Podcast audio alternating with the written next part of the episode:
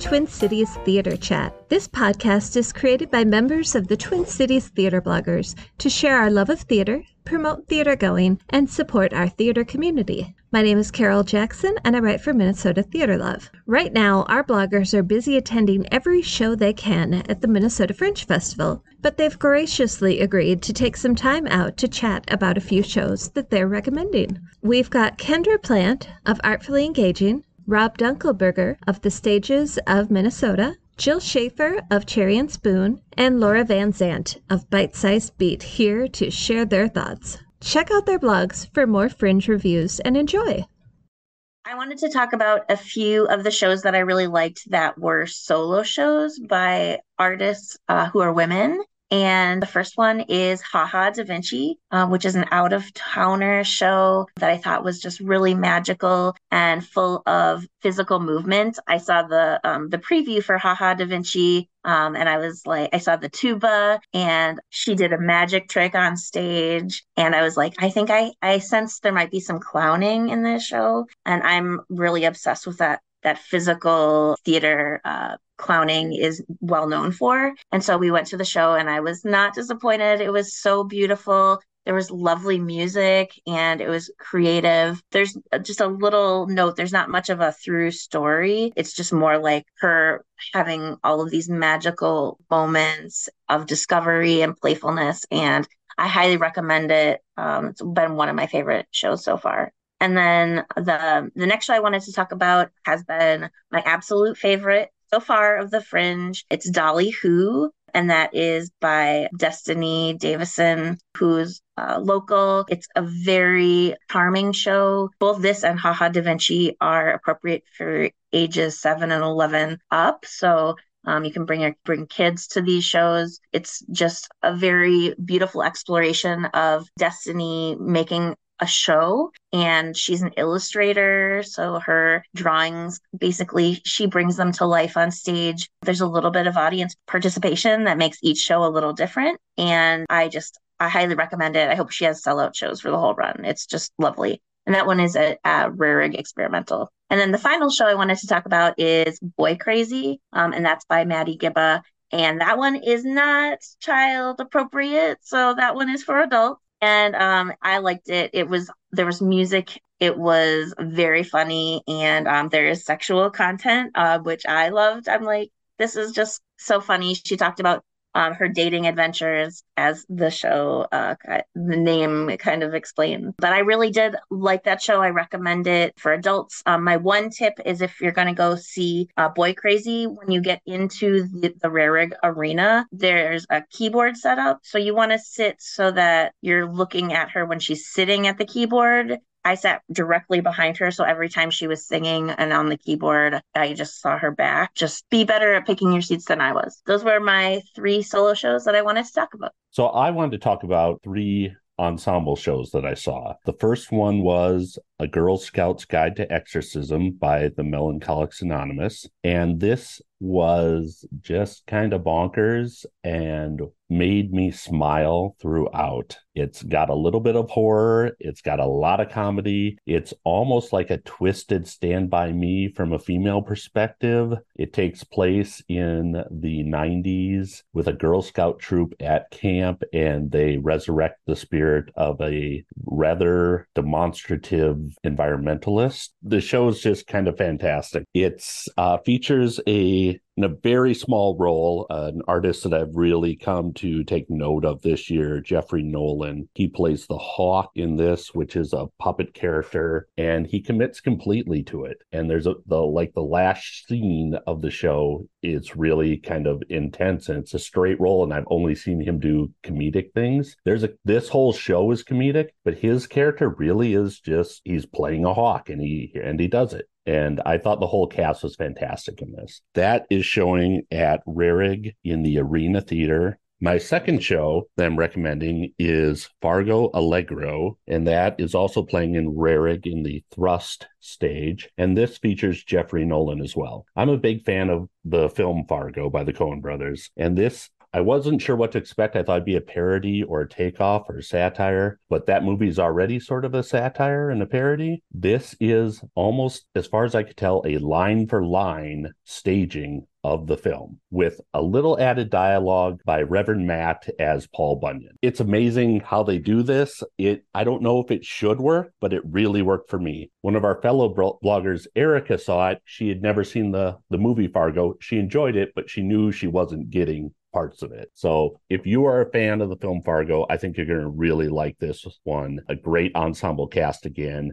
They do some really interesting things with their their props and their set. So that's my next recommendation. My final recommendation is another one that is an ensemble one that they do some spectacular things with costumes, sets, and props. And that's H.G. Wells' The Invisible Man. That one is playing at the Southern Theater and it's by Unqualified and it was created by Jake Song Guk Sullivan. Hopefully, I'm not butchering that too badly. And he he was part of the ensemble in the 39 Steps at Lyric Arts. And this, if you saw that production, you'll see where he he took ideas from that, where they're they're using very minimal things and having fun theatrically with how they recreate things like going up a pair set of stairs, people switching hats constantly. It's a four person cast, but the number of roles is probably two or three dozen. So I had a lot of fun with that show. It's very funny, it's very creative. And that to me is kind of what Fringe is all about.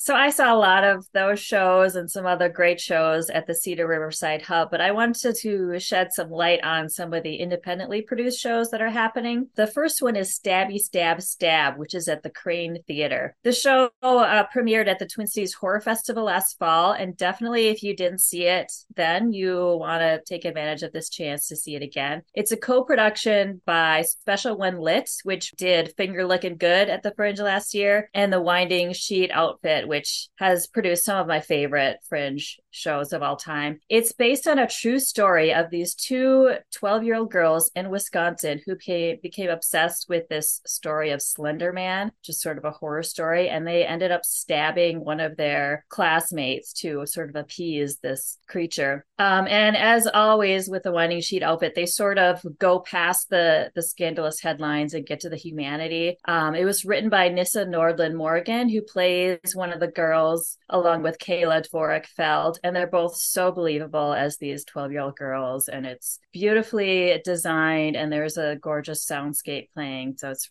dark and lovely and it's playing at 8 30 or 10 every night of the festival and it's it's less than 10 minute drive so you can finish up your day at the Rarig hop in the car and see this show before you head home. I also spend an afternoon at strike theater which again is a less than 10 minute drive it's in northeast minneapolis and they are doing seven shows there. I saw four of them. The couple I'm going to talk about today Fire in My Veins Blazing Through Life with Invisible Illness. This is a solo storytelling show by Alison Broeren, who is one of the founders of the Strike Theater. And she, almost 20 years ago, was diagnosed with an autoimmune disease. So she talks, um, you know, with humor and honesty about what the diagnosis process was like, what her treatments are like, what it's like to live with a, with an invisible chronic disease. So that was really enlightening and compelling story. Another one of the great ones there is called, for a completely different tone, The Wind-Blown Cheeks of Lovers. And this is a spoof of the 1980s miniseries, which those of you who are alive in the 80s may remember those great melodramatic miniseries. Uh, and so this is by Mike Fotis, Rita Boersma, Rita Boersma, and Tim Helendrung. And they are the three performers in it. And it's done in a mockumentary style. And so there's actual cameras on stage that are filming them as they're acting out the scenes. And then you also see what's being filmed on the TV. So it's a sort of multimedia spectacle. And it's just really spoofy and ridiculous and fun. And that's it.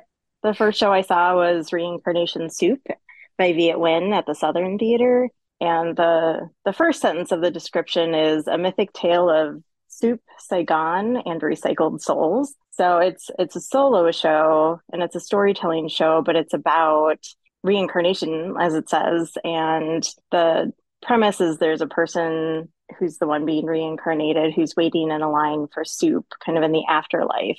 So then you see different vignettes of, you know, pieces of different people's lives, basically. And they all center around being Vietnamese, and it was just it was so beautiful. I the performer on his own is just very compelling and charismatic and tells stories so well and they all were just short snippets but you really got you know like a good grasp on who the character was and what was happening in their life the next show that I saw that I would recommend is My Only Hope for a Hero by Duck Washington. That was also at the Southern, and I saw it with Rob, who also enjoyed it. And it is like it, it it's kind of starts one way and then it goes in a lot of different directions. And it kind of all centers, of course, around the, the concept of a hero and who's a hero, who gets to define who's a hero, what makes a person a hero and Duck talks about different points in his life where he's had the opportunity to potentially be a hero, and times where he felt he stepped up to the plate, times where he felt like he wasn't brave enough to do to take action. And he talks about other people in his life, you know, especially his mom and dad, and points in time that stand out for him that center around this theme. And it really ends with a call to action about kind of being the hero you want to see in the world, so to speak. But we we all laughed, we all cried. There were so many sniffles in the house, but it was just so moving, so personal, and it you know it's one of those storytelling shows where just when they kind of bring you down, they're going to bring you back up, and it all ends very hopefully and inspiring. Uh, and then the last show that I would recommend is called Coyfish. It is by Michelle De Joya, who is actually currently starring in Kung Fu Zombies versus Cannibals by Theater Mu at Luminary. And she has written this story of two Asian Americans who have connected online. They're both young, um, like 19 and 22, and they develop this relationship. But one of the characters is a trans woman, and she's still kind of coming into her own and not really knowing how to present herself to the world and you know being afraid understandably of doing that and and so she doesn't disclose this to him, but their relationship really develops. And I don't want to give too much away because, um, you know, they do end up meeting and, and, but yeah, it was, it was kind of an interesting exploration of being Asian American, but also being trans. And yeah, I don't know. It was just, it was really lovely. And because I think the, the performers that they were looking for, for these characters were so niche that you know when you see it, it, you could tell that you know that they are maybe a little bit more on the amateur side of performing but still put so much emotion and heart and love into these characters that i i really enjoyed it and and i may have cried a little bit Thank you for listening to Twin Cities Theater Chat. Please subscribe to this podcast on your favorite platform, rate and review us, and spread the word. Follow the Twin Cities Theater bloggers on Facebook and Instagram to read our reviews and find out what we're up to. And go see a show at the Minnesota Fringe Festival. And if you're feeling that fringe love, and I know you are, don't forget that you can tip your amazing fringe performers online at the Fringe website. You can also donate to the Minnesota Fringe Festival directly at the website. Thank you for helping to support this fabulous work.